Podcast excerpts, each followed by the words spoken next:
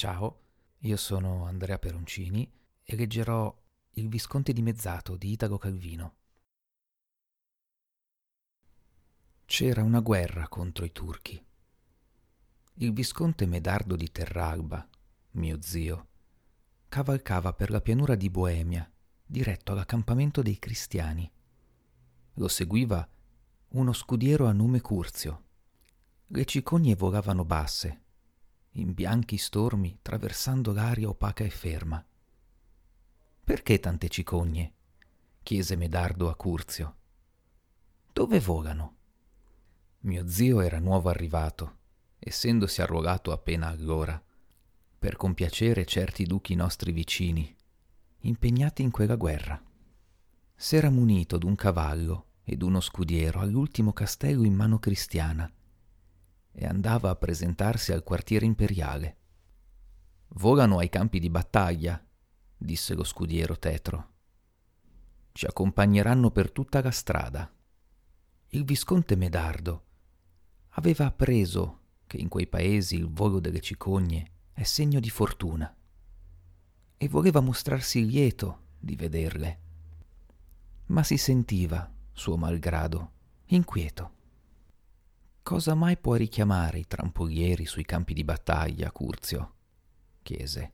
Anch'essi mangiano carne umana ormai, rispose lo scudiero. Da quando la carestia ha inaridito le campagne e la siccità ha seccato i fiumi. Dove ci sono i cadaveri, le cicogne e i fenicotteri e le gru hanno sostituito i corvi e gli avvoltoi. Mio zio era, allora, nella prima giovinezza, l'età in cui i sentimenti stanno tutti in uno slancio confuso, non distinti ancora in male e in bene, l'età in cui ogni nuova esperienza, anche macabra e inumana, è tutta trepida e calda d'amore per la vita. E i corvi e gli avvoltoi? chiese. E gli altri uccelli rapaci? Dove sono andati? Era pallido, ma i suoi occhi scintillavano. Lo scudiero era un soldato nerastro, baffuto, che non alzava mai lo sguardo. A furia di mangiare i morti di peste, la peste ha preso anche loro e indicò con la lancia certi neri cespugli, che a uno sguardo più attento si rivelavano non di frasche, ma di penne e stecchite zampe di rapace. Ecco che non si sa chi sia morto prima, se l'uccello o l'uomo, e chi si sia buttato sull'altro per sbranarlo, disse Curzio. Per sfuggire alla peste che sterminava le popolazioni, famiglie intere s'erano incamminate per le campagne e l'agonia le aveva colte lì, in groppi di carcasse, sparsi per la brulla pianura.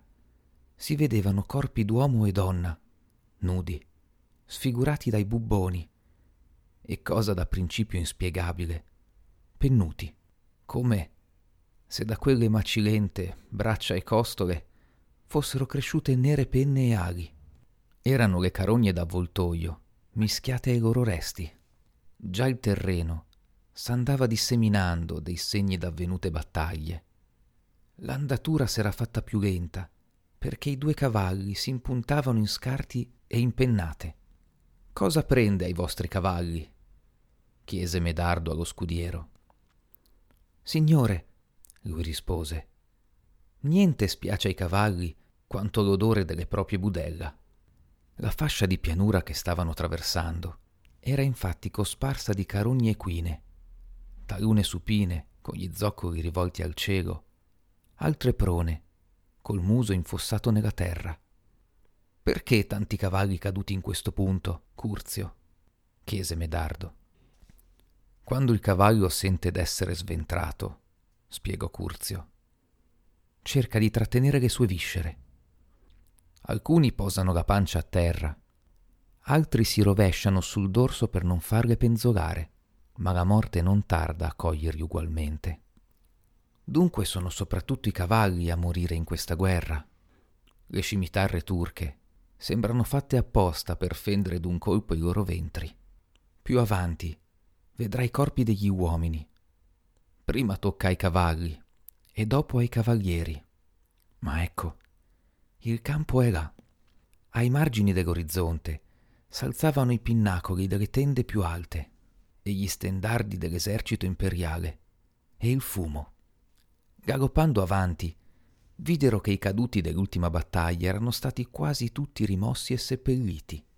Solo se ne scopriva qualche sparso membro, specialmente dita, posate sulle stoppie. Ogni tanto c'è un dito che ci indica la strada, disse zio Medardo. Che vuol dire? Dio li perdoni. I vivi mozzano le dita ai morti per portar via gli anelli. Chi va là? disse una sentinella dal cappotto ricoperto di muffe e muschi, come la corteccia d'un albero esposta a tramontana. Viva la sacra corona imperiale! Gridò Curzio. E che il sultano muoia! replicò la sentinella. Ma vi prego, arrivati al comando, dite loro quando si decidono a mandarmi il cambio, che ormai metto radici. I cavalli ora correvano per sfuggire alla nuvola di mosche che circondava il campo, ronzando sulle montagne d'escrementi. Di molti valorosi, osservò Curzio, lo sterco di ieri è ancora in terra, e loro son già in cielo. E si segnò.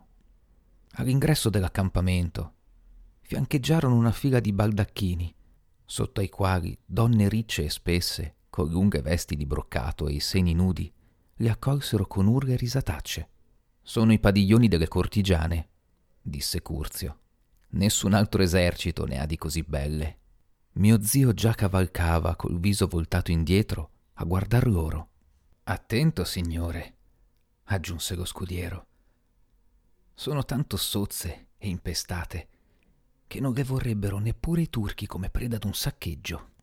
Ormai non sono più soltanto cariche di piattole, cimici e zecche, ma indosso a loro fanno il nido gli scorpioni e i ramarri. Passarono davanti alle batterie da campo. A sera gli artiglieri facevano cuocere il loro rancio d'acqua e rape sul bronzo delle spingarde e dei cannoni. Arroventato dal gran sparare della giornata, arrivavano dei carri pieni di terra e gli artiglieri la passavano al setaccio.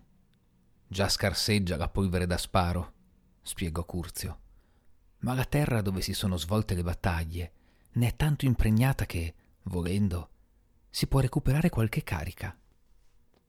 Dopo venivano gli stagli della cavalleria, dove, tra le mosche, i veterani sempre all'opera rabberciavano la pelle dei quadrupedi con cuciture cinti ed in piastri di catrame bollente, tutti nitrendo e scalciando, anche i dottori.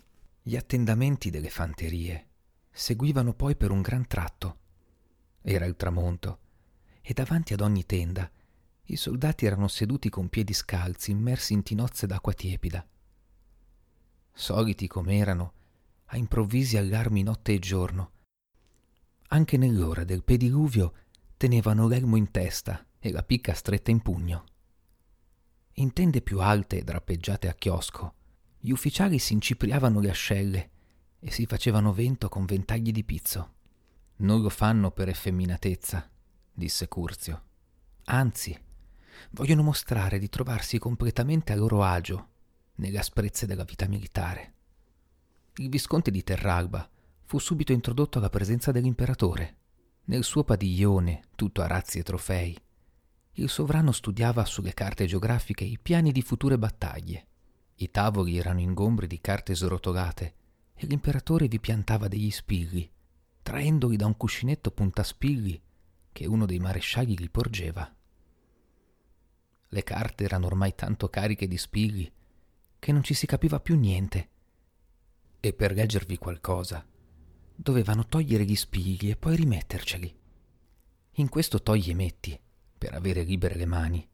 Sia l'imperatore che i marescialli tenevano gli spilli tra le labbra e potevano parlare solo a mugolì.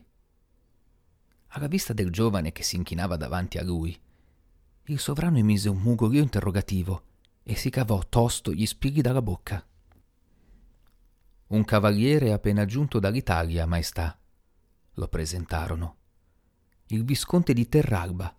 d'una delle più nobili famiglie del Genovesato.